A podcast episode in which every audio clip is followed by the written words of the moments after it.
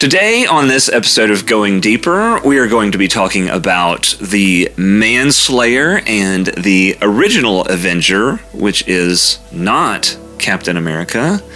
I am your host, Kyle McCaskill. I'm Becky Clark. I'm Marie Burns. So join us as we go deeper.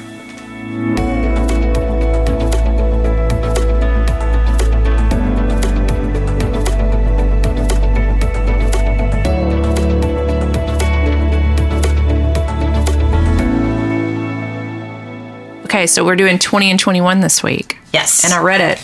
20 and 21. Yes. Cities of Refuge is kind of fascinating. It, uh, you know, yes, it is actually quite fascinating. I jumped down a rabbit hole last night doing some extra readings. So, and that's when I texted you and was like, we're going to have a lot, lot of stuff to talk about today. I think you I think your words were buckle up. I Buckle- wanted to say uh-huh. buckle up, buttercup, but I didn't feel like that was going to come across quite right on a text. doesn't sound quite the same as like saying it. You Yeah. know? buckle up, buttercup. All right, well, I'm all buckled. What's what's up? Yeah. Okay. So we are this week. We're talking about.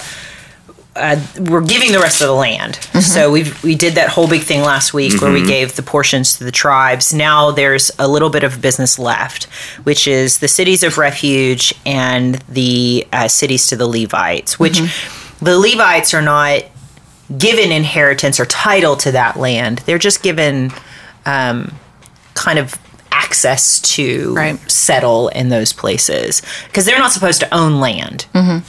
So, uh, and the cities of refuge, both of these things in chapter 20 and 21 were dictated long before they got to the land. You, we will read or we can talk about in, um, there's a kind of a place in Exodus. There's a place, there's some places in Numbers. There's some places in Deuteronomy Right. where this is kind of said, this is what you need to do. This is referencing cities of refuge and refuge, refuge referencing uh, the giving of the land to the Levites, and and actually how many pieces of land. So when it breaks it up in chapter twenty one, Yeah, I saw n- a lot of numbers. yeah, Yeah. it's- It feels very boring, like um, the other chapters of the giving of the land. It's not boundaries so much; it's just these listing of towns within which Yeah. tribes.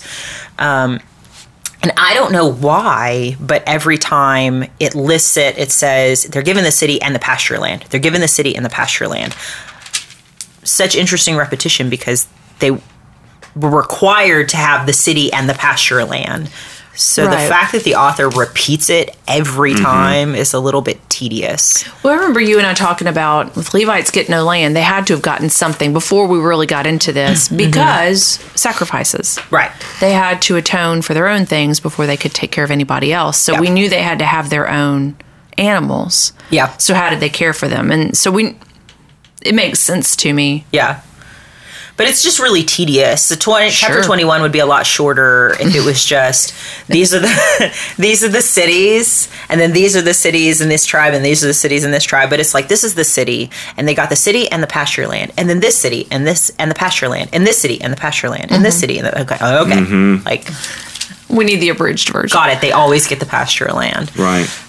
so you know there's there are some interesting things about uh, chapter 21 but let's talk about chapter 20 because it's really got you probably both of you stopped on some things in chapter 20 that were like scratching my head and wondering about I, I drew some interesting cultural parallels to some things in chapter 20. Okay. But but I'm curious to know what to, to hear how you flesh those out. Yeah.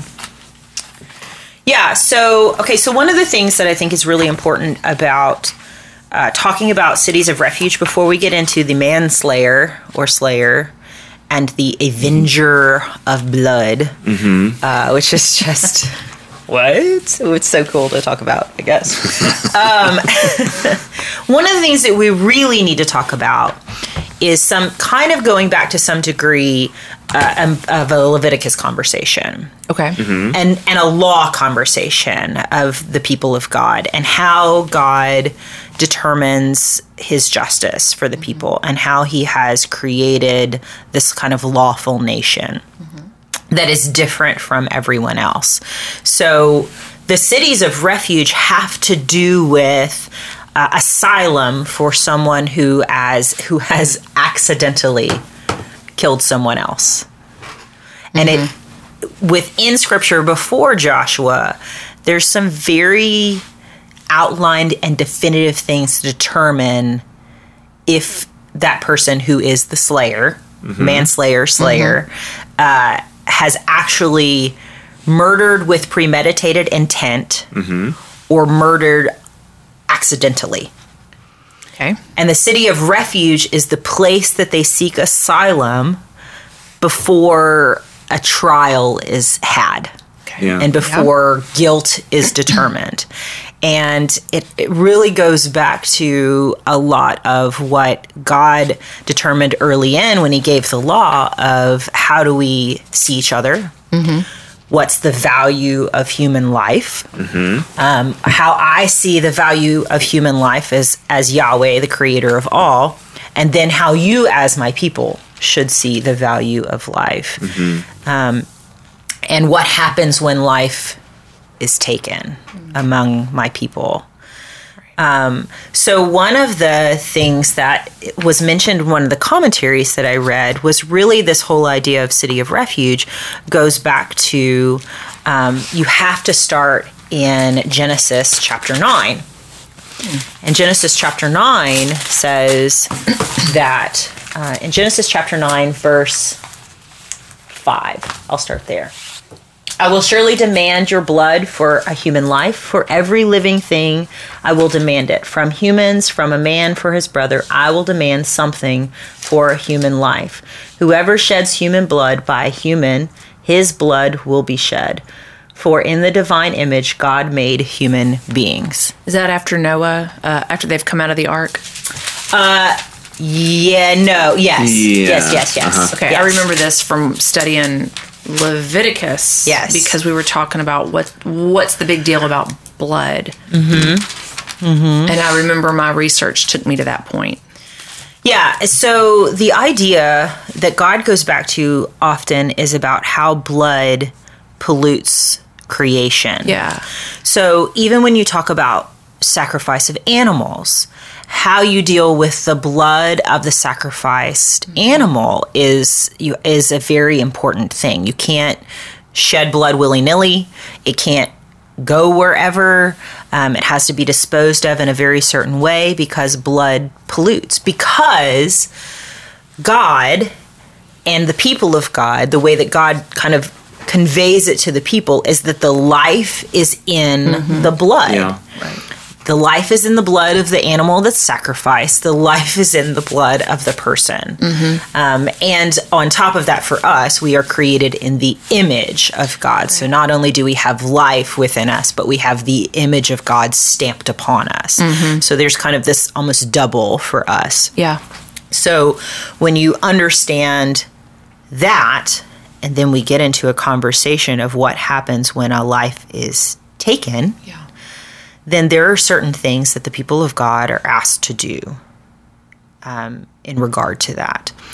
And God has dictated to the people while they were still in the wilderness that when you get to the land, you are going to set up these six cities of refuge.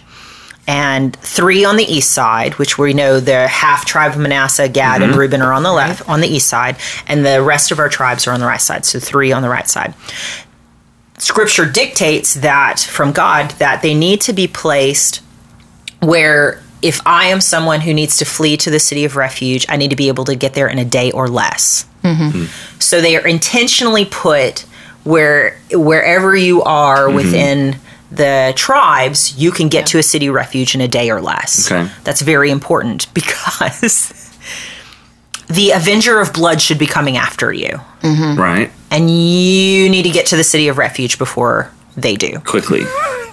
because if they catch you before you get there, Because if they catch you before that you get there, they can avenge y- the death, the death. and they are right to do so, Yeah. no matter what Yeah, happened. I guess we're kind of jumping ahead of ourselves sorry, No, here at no, this point. It's okay. I mean, we're going to go back to it. Um, so that is what the city of refuge is. And it is every city of refuge is also a Levitical uh, holding Okay. because you have to have the priest there. Yes. Right. The priests were the ones who were uh, continuing to uh, speak to the people of who God was, and the ones who are continuing to s- to remind the people and uh, of of the law and the things that they are supposed to be doing. So, um, in essence, not that the priest, and this is kind of a difference that has, does not transpire yet in Joshua, but will eventually. The priests are not the um, law dictators in the Okay. sense of like they are not the judges, but God will set people who will be the leaders, elders, or judges, and or judges who will be the the ones who will determine if what the sentence is Yeah. Okay. essentially. Yeah. Uh, but you have to be in Levitical city with the priest because towards the end of the chapter, we'll talk about why. Okay. Because Okay. that's important. Okay. Um, so the scripture tells us that you need to appoint these places. The place that the manslayer who strikes any person without intent or unknowing may flee there. Okay, well, so here's the question then how do you determine how does one determine if it was not done premeditated I have no idea. I, and well, the notes that I have in this translation are telling me that it's kind of like it's a place to go and they will eventually stand trial. yeah And then if he's found innocent, like if it mm-hmm. is accidental, mm-hmm. then the person can remain in the city of refuge until the high priest dies or whatever statute must of, remain Yeah. in the mm-hmm. city of refuge Must remain, yes. right. cannot leave right. so yes go ahead sorry But then if they're found guilty, then there's due punishment. Yeah, so there was some debate in some of the commentaries that I read about where the trial is. Is the trial in the city of refuge? Is the trial right outside the gates of the city of refuge? Or is the trial back in the, the clan area of where the death happened? Hmm.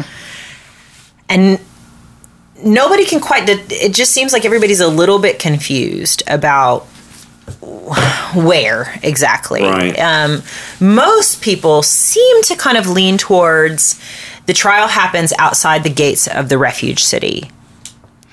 Um, but some two or three people I read said they take them back to the the clan that they were from or fled from, and if they're found to be innocent, they then have to go back to the city of refuge. Um, if you are found innocent, you have to stay in the city of refuge until the high priest dies, and we'll talk. Yeah. Hold off on asking me why, Okay. because we'll get to it. I, I just thought it was very interesting that it used the, the term congregation until he stands before the congregation for judgment and until the death of one who is high priest in those days. Yeah, so this was the this is the thing that Yeah. Um, may not have quite happened yet. So we're we're setting up the city of refuge, mm-hmm. and just as um, God had determined certain things that would happen in the promised land, and we're taking some of those things. This seems to be one of the things that's not quite done yet. Okay. Even when we take the land, so mm-hmm. what what is the congregation was still some somewhat like is the congregation the whole town of the city of refuge, mm-hmm. or if you consider that they go back to the home clan is the congregation the the people of that clan or is the congregation the set of elders that have been chosen for the city of refuge to be able to determine things like this Yeah. According to just a real simple definition uh, of the word that's used there, it really just means a gathering. Mm-hmm. And it's not specific. yeah And, and so I can see why there would be a lot of confusion there. Well, and one other place said that really one of the things that transpires is by the time you get to judges, the judges that were chosen by God Mm-hmm. are part of what uh, preside over Okay. the trial. So you could kind of assume that even though they're setting up the city of refuge here, you can see in the next book of Judges that God puts people in place that would be the congregation, so to speak. um, that determine this because it's quite important. It's a, Right, it's a big deal. I, I think it's interesting. I'm going to take a little aside right here because in all of this, we've been talking, and we went through Leviticus a long time ago, Yeah. and and we, at the end of that book, it's talking about how we would move into the cities and everything. And mm-hmm. now we're we're talking here. It's another instance of we're laying the groundwork for mm-hmm. how things are to be done. Mm-hmm. And I just it's this continual notion that God is not a reactionary God, and I, I think that to me that's a very comforting fact that that in all of this, mm-hmm. God is looking ahead for us, and He's trying to set up the systems for us Yeah. to interact with each other Yeah. and Him Yeah. in the best way possible. Mm-hmm. And I, I don't know. We, we tend to be very reactionary Yes. in this day and age, and, and God is very days. much not that. And that gives me a lot of just thinking about this in this moment here. There's a lot of comfort in that.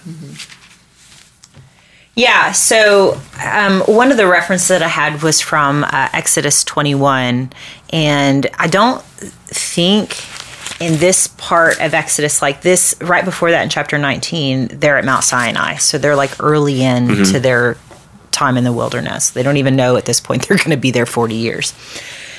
And one of the instructions is about um, hitting and killing someone. So this is mm-hmm. bef- way before we get to, Yeah. to Joshua. You see mm-hmm. that God has thought through a lot of mm-hmm. things Right. way ahead of time because He knows humanity and that these are going to be issues. Even even though He outlines that we shouldn't murder, He has to define even more clearly what He means by that Yeah. Right. what that really means for us Right. and how we deal with it. So in Exodus 21, starting in verse 12, it says, Anyone who hits and kills someone should be put to death. If the killing wasn't per- one it wasn't on purpose, but an accident f- allowed by God, I don't really. We're gonna need more time to study that. Right. then I was then I will designate a place to which the killer can run away, which becomes the city of refuge. He it's just not named yet here. Mm-hmm. But if someone plots and kills another person on purpose, you should remove the killer from my altar and put him to death. And then it goes on to also talk about like if you are hit your parent or if you kidnap a person or all that kind of stuff slave owners all this like he's starting to put those things in place then we get to um no no that's for something else then we get to uh somewhere in numbers numbers 25 35 Yeah. where uh, it talks about the cities and the pastures of levites and it talks about I was just looking at Yes. it. Verse 12. um, okay, so it really starts a little bit earlier than that. But yes, the cities will be for you a place of refuge from the close relatives, from the close relative of the dead. When that close relative of the dead is what we know as the avenger of blood, Right. Right. which Doug told us yesterday, Mm-hmm. which I'm it's like chills. The avenger, that word avenger Mm-hmm. that is used in scripture, is the same word as um, Hebrew word for kinsman redeemer, or kinsman. Mm-hmm. Yeah. And um, that is the word that is used in the story of Ruth, where Boaz comes in and becomes the kinsman redeemer to restore uh, Naomi's uh, family. He marries Ruth, you know, all this kind of beautiful, beautiful things. That's what Jesus is. One of the responsibility of the kinsman redeemer is to deal with the loss of life within their family, to avenge, to, and really they use the more the word to redeem or restore what was lost, what was shed. Mm-hmm. And the issue with blood, because blood is a pollutant essentially, mm-hmm. is that blood has to be redeemed. So the loss of life, the loss of blood, that's why it's called the avenger of blood, uh-huh. must redeem the situation in some way. So that means it it apparently through scripture always means a loss of life Yeah. for someone else. That's the mm-hmm. only way that it can be avenged. Interestingly, if I am the avenger of blood for my family, and you premeditatedly kill someone, Right. it is my right to then redeem their loss by taking your life. If you are found to be innocent of you didn't do it on purpose, mm-hmm. you have to spend the rest of your life in the city of refuge. But there is still a need for redemption of another life. Do you know whose life that is? Mm. The high priest's. Okay. Okay, wait. The- say that again. Okay. okay. I want you to hear this because Yeah. I, wait, Yeah. I want you to get it. There always has to be redemption and restoration for the death of one, mm-hmm. the shedding of blood. Okay? So, as the avenger of my family, the only way that I can fully redeem ultimately is there has to be a loss of life, someone else's life to redeem. Mm-hmm. So, if Marie premeditatedly took the life of someone in my family, mm-hmm. um, my responsibility is to take her life. It redeems the loss of life. Mm-hmm. Okay? If she is found to be guilty, she has to spend the rest of her life in the city of refuge. Mm-hmm. The blood is not redeemed until the high priest dies. If I'm mm. guilty of, or if I'm innocent of the premeditated, if it were an accident, Yes, but there is still a loss there's of still life. loss of life. So the only way that it can be fully avenged is for the high priest to die. Which is why it says in mm. scripture, the manslayer will stay in the city of refuge until the Yeah. high priest dies. Mm-hmm. Because mm-hmm. then mm-hmm. that death redeems, the other death. I'm going to give you a minute to draw a parallel. I've just my gears have been turning this whole time. Like there's there's two there's two thoughts going on in my head, and one is formed, but the other one is still not there yet. One is that idea. There's that I don't know if you would call it a theology, but that idea out there that a lot of the Old Testament, and not that this is all that's going on. Let me say mm-hmm. that mm-hmm. part of what's going on in the Old Testament is there was a time that was quite barbaric, and if you stole from me, I could kill you. And so a piece of this is God teaching his people there is another way. Yeah. Yeah. Death, murder, taking a life isn't the answer for everything. I don't know if this is true or not. This has just been something that's presented to me over the years and it makes a lot of sense. But mm-hmm. and so by the time we get to Leviticus, it's laid out very specifically how you handle the different crimes. Mm-hmm. But as we've said more than once, there was no expectation of a heart change back then. Yeah. Mm-hmm. And eventually we get to that point. And the thought that is not quite formed there yet is there's there's definitely something else going on deeper below the surface that I can't articulate yet that has to do with sin and redemption and mm-hmm. cities of redemption, you know, there's there's something else there that is not isn't just not forming in my brain yet. I'm got to finish this cup of coffee and have at least one more probably. So you'll just have to leave me with that until it really forms. But there's something else there that I can't. Well, what's fascinating to me out. that seems to be presented in so many of the commentaries I read and, and so many of the uh, other scriptures that I read was this idea that um, God is really trying to convey to his people, which we've talked about so many times, of how different you needed to be from everybody else. Uh, death and killing and murder of any sort, sacrifice of animals uh, and people and children and whatever were, were the Canaanite way, were other cultures' ways. And it wasn't supposed to be the Israelites' way. And yet, to some degree, God takes what they've seen around them and he mm-hmm. shapes it with a new meaning. And part of what I think he says here in this whole thing is that I want you to see how valuable life is, that you want to be, you have to be careful Yeah. around you. Mm-hmm. You, you you don't want to accidentally. Mm-hmm.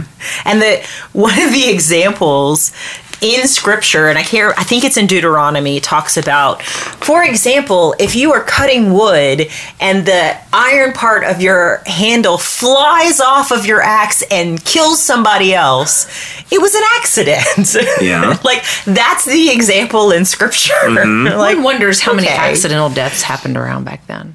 well Apparently a lot. I don't. Apparently, the accident of your your axe handle flying off while you're cutting wood wasn't happened enough that it's like a McDonald's rule of mm-hmm. the Bible. Yeah. You know, like that sign written is out in here. public now because somebody did that. right? Isn't that or is the is the grace of God there since the beginning? Yeah, I mean, that's Yeah. We, we make jokes about the Old Testament versus the New, but the truth of the matter is the grace of God was there from the beginning, since Right. before the beginning. Yeah. And here is yet another beautiful example of the grace of God. Yes, there has to be a life for a life. God mm-hmm. can't be. There's those two ideas that go together. You've got sin. God can't be where there's sin, and then you've got the sanctity of life, and how before before Noah, you couldn't have meat, right? Like I'm remembering that. That that was the point where God said it is okay so. to kill and eat. Yeah. And yeah, that's okay. Yeah, Yeah, yeah. Drink another sip of coffee. That's the point at which God said it's okay to kill an animal for food, but only these only these animals. You have to drain its lifeblood 1st Mm-hmm. And so you're really starting to formulate that idea of a life for a life, and it's going we're, it's going to get expanded upon over and over and bigger and bigger Right. until you get to Jesus. But okay, so I want you to th- think about what I just said about the Avenger of Blood is mm-hmm. called the Kinsman Redeemer, mm-hmm. who must come in mm-hmm. to redeem the loss of life. One of the ways that loss of life is redeemed is by the death of the high priest. yeah. Jesus mm-hmm. is the mm-hmm. kinsman redeemer. Right. Jesus is Yeah. the high priest. And so I see this beautiful setting up even here Yeah. of like God's God's giving a taste mm-hmm. of what really is to come Yeah. with Jesus who will come and avenge the blood of humanity that was shed, which is really just avenge you for the sin in your life, and I mean, you know, to to take you back and to Yeah. redeem what has been lost for you. And the way he does it is that it's not really redeemed until his death. Yeah. Well, and it's it's interesting. It it reminds me of a really powerful little mini movie that I may have shown y'all at some point. Uh, but it's called True and Better, and basically the gist of the whole little mini movie is saying, look, we've got these threads running through all of the Old Testament. Every single one of them is leading us to Jesus. And here is another example of that thread running through it all. Yeah. Jesus was not uh, absent from the Old Testament. Jesus oh, gosh, no. was Yeah, he was there. the thread, that that singular idea that God is preparing his people for thousands of years ahead of his actual coming. Yeah. You know, the flip side of that is is as as the kinsman redeemer, as the avenger of blood, he has every right to just wipe us out. Mm-hmm. Well, just I mean, we can jump all the way to the end of the book I mean, yeah. and and look and see that it, we we are very comfortable with Jesus as the Lamb mm-hmm. that that he came as in Yeah. the, the New Testament in the Gospels. Yep. But we're informed that when he comes back, he's not coming as a lamb; he's coming as a lion. Well, And he's so he- coming we- as the Avenger be- of Blood. He will be too. coming as the Avenger of. Blood. Yeah. yes. Yeah. He Uh, came read as this already. kinsman redeemer. Uh huh. and he will come again that same purpose Yep. Yep. but now he was he's going to be avenging I don't know, but maybe. Tell me we, Jesus we isn't may be jumping a little bit. Uh-huh. Because the Avenger of Blood has the kinsman has every right and responsibility. Now, one of the things that a few people pointed out was that the most important aspect of the kinsman at this point is that they are not supposed to. They have a family obligation to redeem. They do not have the right to vengeance. This is not about Right. vengeance. Yeah. This is about redemption and restoration of the loss of life, the blood that's shed. So they make quite clear. Um, uh, some of the people that I've read, and I, I think Scripture in places does this too. That one of the that life should not be taken the the taking of life should not be taken lightly. Right. it should be taken Yes. very seriously and you do not take it in vengeance. We don't ever take life in vengeance. We take we take life for these for the people of god at this point. We take life because it is the redemption and restoration of other life that was lost. There there has to be something sacrificed for the redemption, which goes back to the Levitical system of sacrifice mm-hmm. too. You know, but especially if you had hate enough to choose to mm-hmm. kill someone, you know, the grace of the refuge city and the manslayer, if they're found to be innocent, is they get to live, Yeah. but they still took a life. Yeah. There's still so they can't return home until there is a loss of another mm-hmm. life. Mm-hmm. So there's grace in continuing to have life if you've taken that life because you didn't have hate in your heart, you didn't mean to. But there's consequence too, mm-hmm. which I believe is very true about Yeah. life. There's consequence to the things that we do that's premeditated of when we want to hurt somebody and say something mean or whatever else. And there's consequence when we accidentally do something that hurts someone. Yeah. There should there should be consequence because we care about the value of the image of God within other people. Mm-hmm. So There's a lot more in chapter 20 than. I mean, it's what. It's not that It's long. not long. It's only nine verses it's long. it's and- not long. But it is packed full. And really, the, the part that we talked about was only one through six. But really, the rest of it is just this is where they are. Right. This is Yeah. the cities, and uh, the the three cities on the east were appointed before they come into the promised land. Right. When they give those two and a half tribes their land, they go ahead and give those three cities of refuge. Yeah. and then. Moses says, so Moses gives those three, and he says, okay, when you take the rest of the land, you settle it, then you determine the next three. And one of them, interestingly, um, if you noticed, is Hebron. Yeah. Yes. So now Hebron is so fascinating because it's Caleb's city, Uh huh. it's a Levite city, Uh huh. and it's a city of refuge. Yeah. So, and Hebron eventually becomes the first capital of King David. Okay. Yeah. Special city. So it's kind of neat that it was, and in that what you said is Yeah. the only land that Abraham owned. Owned. Yes. It was the only land he ever owned. He bought it when he when Sarah died. He needed to bury Sarah, and he's buried Wow. there too. So is Isaac and Rebecca. And uh, So is it still modern day no, Hebron? not Rebecca. Sorry. I that's a good question. I don't know. I don't know. We'll have to Yeah, Isaac and Rebecca. we'll have to go look. Jacob and see if it's. We'll have to look into that. I don't know. I don't have Interesting, a yeah. modern day times thing in my It's Bible. still modern day Hebron, but it's a pretty significant. There's lots going on in Hebron. Yeah, Hebron. Yeah. Yeah. yeah. And Shechem, which is one of the other ones in the on the west, becomes a. Um, Yeah, it it's still becomes pretty significant as well. So It, it says it's where the Ark the Holy Land in modern times. Yeah.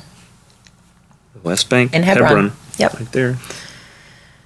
So, uh, and there is debate. Shechem, I think, uh, the the Right. boundary line of Manasseh and Ephraim moves around a little bit. moves, and, and so sometimes Shechem is Ephraim, sometimes Shechem seems to be the half Manasseh, but that's one of those lines that's kind of confusing. Well, and it's um it's I seem to remember that some of Ephraim's cities are in Manasseh and some of Manasseh's cities are in Ephraim. And that's part of the idea is is don't forget who you really are. And that is mm-hmm. one tribe Yeah, Right. and not I mean you you are many tribes, but you belong to one God. Don't forget your unity.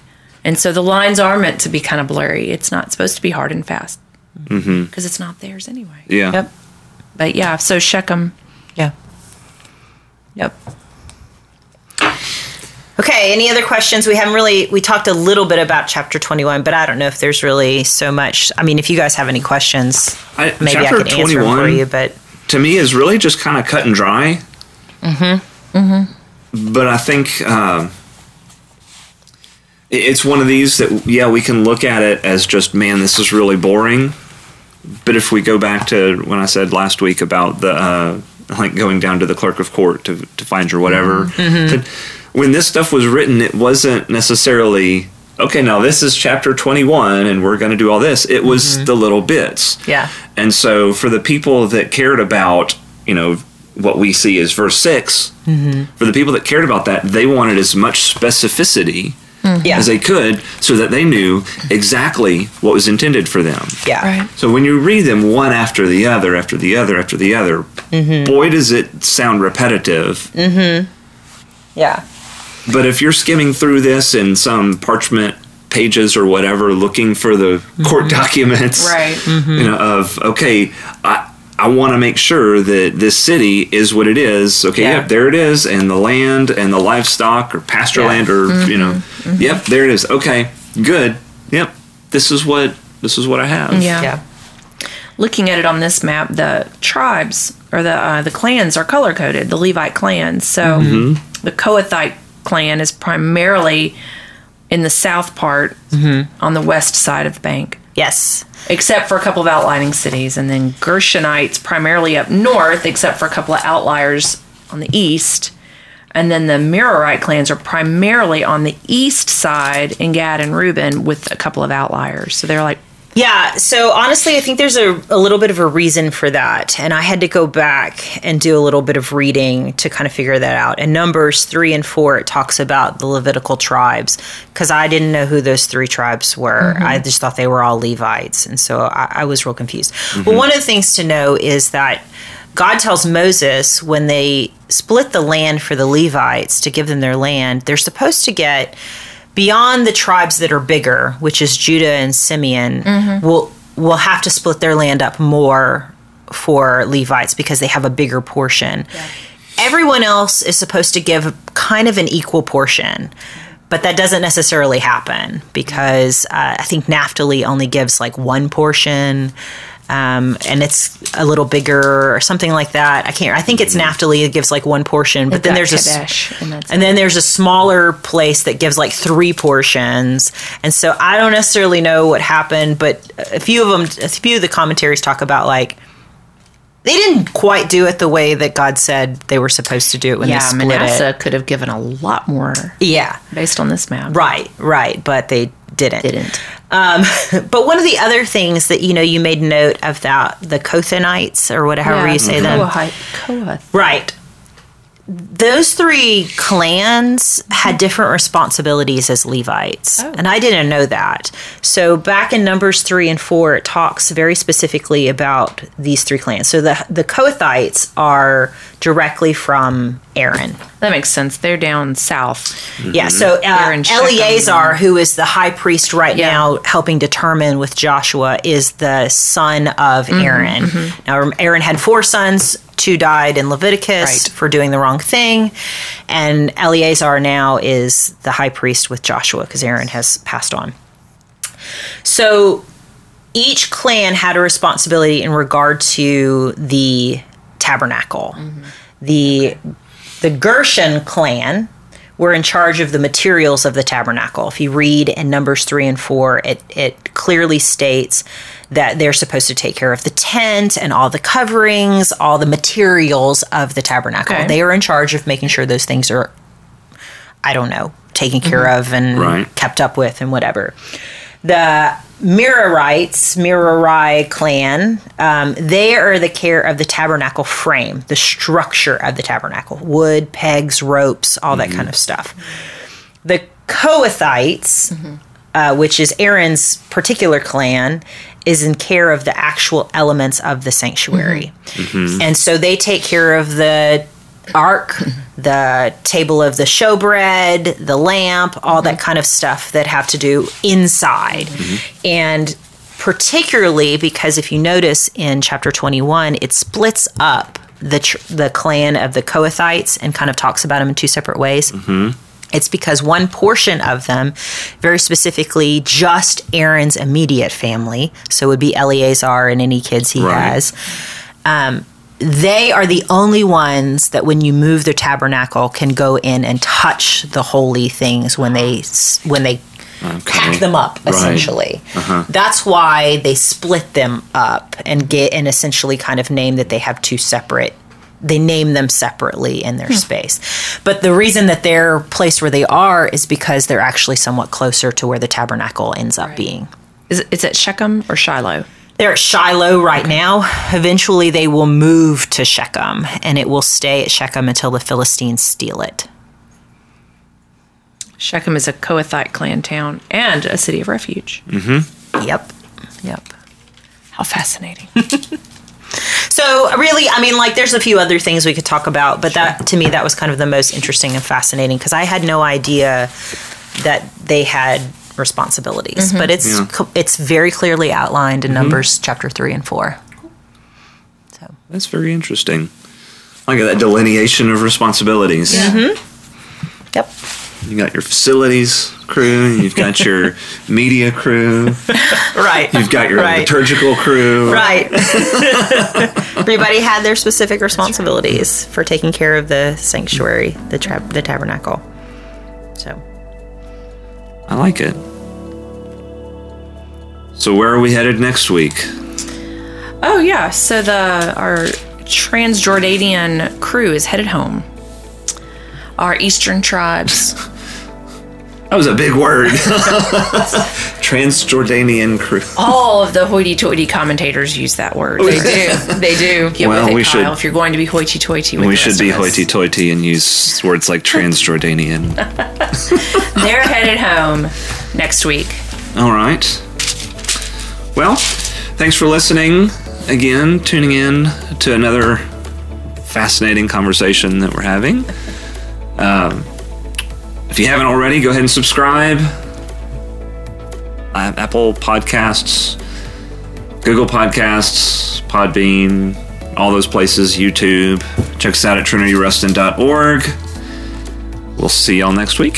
Thanks for listening.